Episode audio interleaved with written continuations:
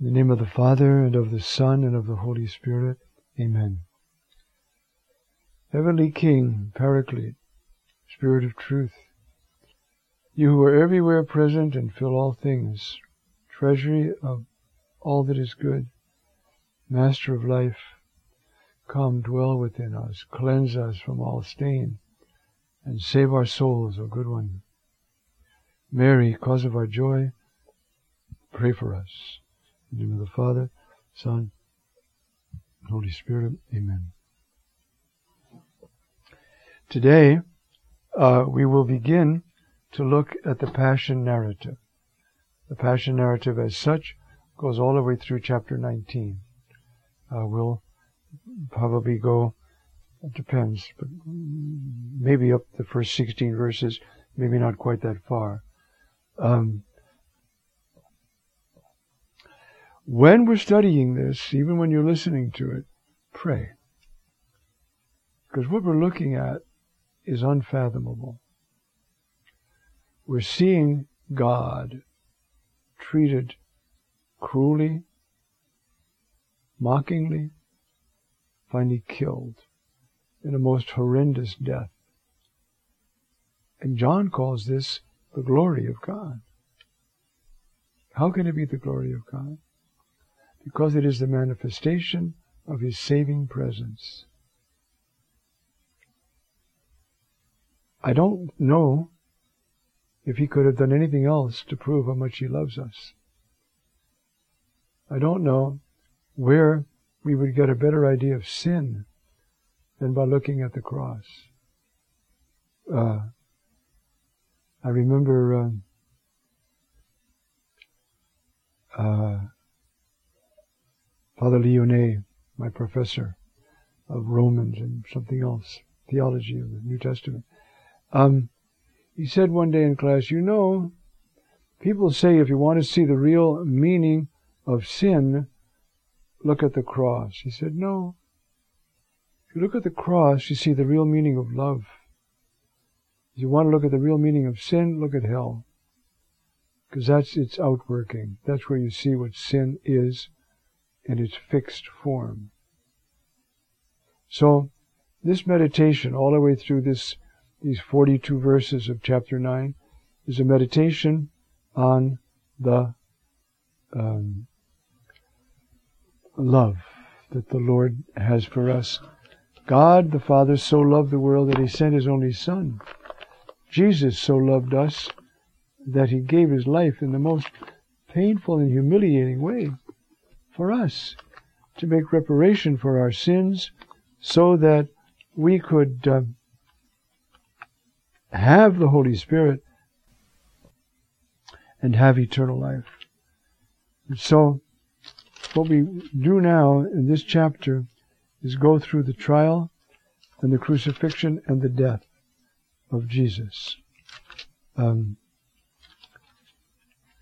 it begins, last time you remember, we did chapter 18, the arrest of Jesus, and then the trial. Uh, then uh, Jesus before Pilate. And uh, we were working on that. Um, Pilate is trying to find out. I'm on the latter part of 18 before we start 19. Uh, Pilate is trying to find out what do they mean by saying that you're the king of the Jews. If you are saying you're the king in rival to Caesar, I'm going to have to kill you. What do you mean when you say? What do they mean when you say king of the Jews? You see? Are you the king of the Jews? And Jesus asked, You ask this of your own? Or have others spoken to you about me? Pilate says, Am I a Jew? It's your own people and chief priests who have handed you over to me. And then we have that famous word, paradidomi, to hand over. Jesus replied, Mine is not a kingdom of this world. If it were, my men, my army, would have fought to prevent my being surrendered to the Jews. But my kingdom is not of this kind, of this world. So you are a king then? It is you who say it, answered Jesus. Yes, I am a king. I was born for this. I came into the world for this, to bear witness to the truth. And all who are on the side of the truth, in the Jerome translation, all hear the truth, you see, listen to my voice. Truth, what is that? As you know, that's Pilate's response. Truth is the manifestation of the Father in His beauty, His majesty, His infinite power, His love, and His mercy. That's truth. And so, I was born, you see, to bear witness to this truth. Um, and then this part, according to a custom of yours, I should release a prisoner at Passover. There is one text in Jewish literature that seems to be alluding to this practice. Um, but that's all. But it's it, it's common. It's in you know, it's in the Passion narratives. Um, this releasing somebody at Passover, and there's one text. that seems to, law text say if somebody's released on Passover, are they already clean enough to celebrate the Passover? Some text like that. Um, so that's all we know about this. Okay. So then, starting with chapter 19, that's the end of 18, Pilate took Jesus and scourged him. Now, Pilate didn't take him and scourge him, he had it done. But John, see, Elaben and Emastigosen, they're, they're both singulars. They, they apply to Pilate because he's responsible for this. They took him and scourged him. I think I've described before. Crucifixion includes scourging. The first step in the crucifixion. Now, Pilate has not condemned him to be crucified yet, but he's trying to see whether, if he punishes him enough, the people will let up, I think, because he knows he's innocent. Uh, and but if any word gets back to Rome, there was this insurrectionist, and you let him go. No, I didn't let him go. I scourged him, and uh, he learned his lesson. You know, probably that's because what Pilate is interested in more than anything else is his own worldly career. It's ironic, isn't it? The most famous Roman name is Pilate. Crucified under Pontius Pilate, you know, it's, on, it's in our creed. It's said by millions of people every day, this name, Pilate. Because he happened to be the guy who was there in, Rome, in, in Jerusalem at this time. And he was like everybody who's attached to this world, weak. They could be strong and making money and getting power, but they're weak. What you're going to notice in this passion narrative now, at this point, is how Pilate comes and goes. You see, um, we've already had two of these. You see, the the the, um, the Jews would not go into the praetorium because they had to be ritually clear to celebrate the Passover. They could murder somebody, but they couldn't go into the praetorium. I mean, the irony. Um, so Pilate came out to them. What charge? And it goes through that. Um, uh, and finally he says, Take him yourself. But we're not allowed to kill anybody.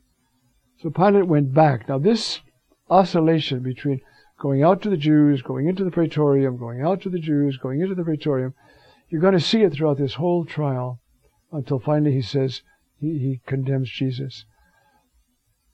What are we meant to learn from this? How worldly attachment will make us very weak. We can be pushed around, we can be frightened. We're all going to need the grace of Christ if it gets really tough. If you don't do this, you're going to go to jail or whatever. But let's realize that what weakens us is our wrong attachment to this world. We need it for, for the three things that John says. You see, all that's in this world is the concupiscence of the flesh, the concupiscence of the eyes, and the pride of life. If we're dominated by these, then we're going to oscillate just like Pilate. That's why John is so careful to say, he went out, he went in, he went out, he went in, to say, watch this man. He has all the power of the Roman occupying government. He can have people condemned to death, but in himself, he is a very weak man because he's afraid for himself and he has no goal in life except power and comfort in this world. He has nothing else. This is why the Christians so baffled uh, the Romans and all the other pagans. They would rather die than deny Jesus. Death? I mean, there's nothing after death. You're finished. You're extinct. You're finished. That's, that's the end of you. And you would rather have that than deny Jesus? No. That's not what's going to happen to me. I'm going to be with Jesus. And one day I'm going to be with Jesus forever with my body as well. And that witness was so powerful. You know, the women, the little young women. I mean, I'm talking about young, 16, 15.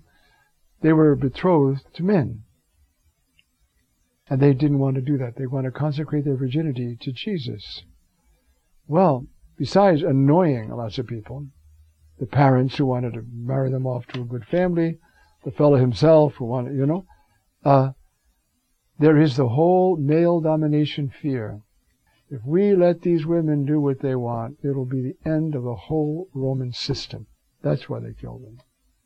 If women have the right to choose like this, have their own, you see, the very wealthy matrons, but they're already married, and you know, but I mean, these women, if they're out from under our control and willing to die rather than come under it, it's the end of the Roman system. So that's one of the reasons they were killed. Uh, so it's that same world you see here in Pilate. Uh, and so uh, Pilate took Jesus and scourged him. He didn't do it himself, but that's the way John's elaben and emastigosen. They're singular verbs. So he did it. He didn't do it. He had it done. Why? As I say, the role of uh, in the crucifixion, the role of this beating, was to render the man docile for the rest of the. It breaks your spirit. It breaks your. You know, you're you're in awful pain, and and afraid for more, and and you're you're going to be cooperative for the rest of the execution. And the soldiers wove a crown out of thorns and put it on his head. That's the that's in the whole gospel tradition. Uh, and they threw a purple cloak around him. Now they're just having fun. It's a strange fun, but this is what they're doing. It may be that they know the charge against this guy is insurrection. And there are real insurrectionists out there. They think maybe this is one of the guys who killed our buddies. And so they might be taking it out on him, or they might just be so mixed up, so really perverted, that they're going to torture this man. So they beat him, which is part of the job, except he's not been condemned yet. Pilate may think, well, if I got that far, they may say, oh, I'll let him go. Underestimating the degree of hate and the source of it, which is not just the Jewish rulers, it's Satan, who's so blinded that he can't see that Jesus dying in an act of love is going to break his back forever. He can't see that. Hatred blinds you. And so, uh, they threw a purple cloak around him. And they came up to him and said, Hail, King of the Jews! And they gave him slaps. All of this is alluding to those uh, servant songs that we've seen, those passages in Isaiah that talk about, you know, I, I gave my beard to those who plucked me and so forth. Okay. And they gave him slaps. And Pilate went out again. Now you see this oscillation again. Look, I will bring him out so that you will know that I find no crime in him. What a strange thing to say after having the man beaten.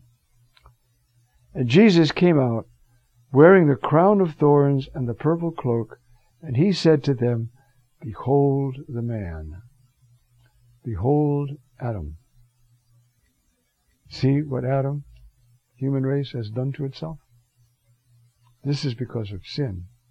Here is, he, Pilate doesn't know it. You see? when he's saying all these things, you see? Um, Ido, idu ho anthropos. Behold Adam. Behold man. This is what sin does to him. And this man is taking it into himself. Pilate doesn't know that. Taking it into himself to set man free from it. Pilate, because, you know, when they beat, they beat. So now he's dressed as a clown, you know, uh, some kind of purple, one of the soldier's cloak around, a thorn crown digging into his head, you know, and, and the marks from the blows, you, you know. That is Adam. That's what we do to ourselves. So that's Pilate saying that, you see. Ecce homo. Behold the man. And we're meant to stop and behold him. So we'll stop now and uh, start the next section.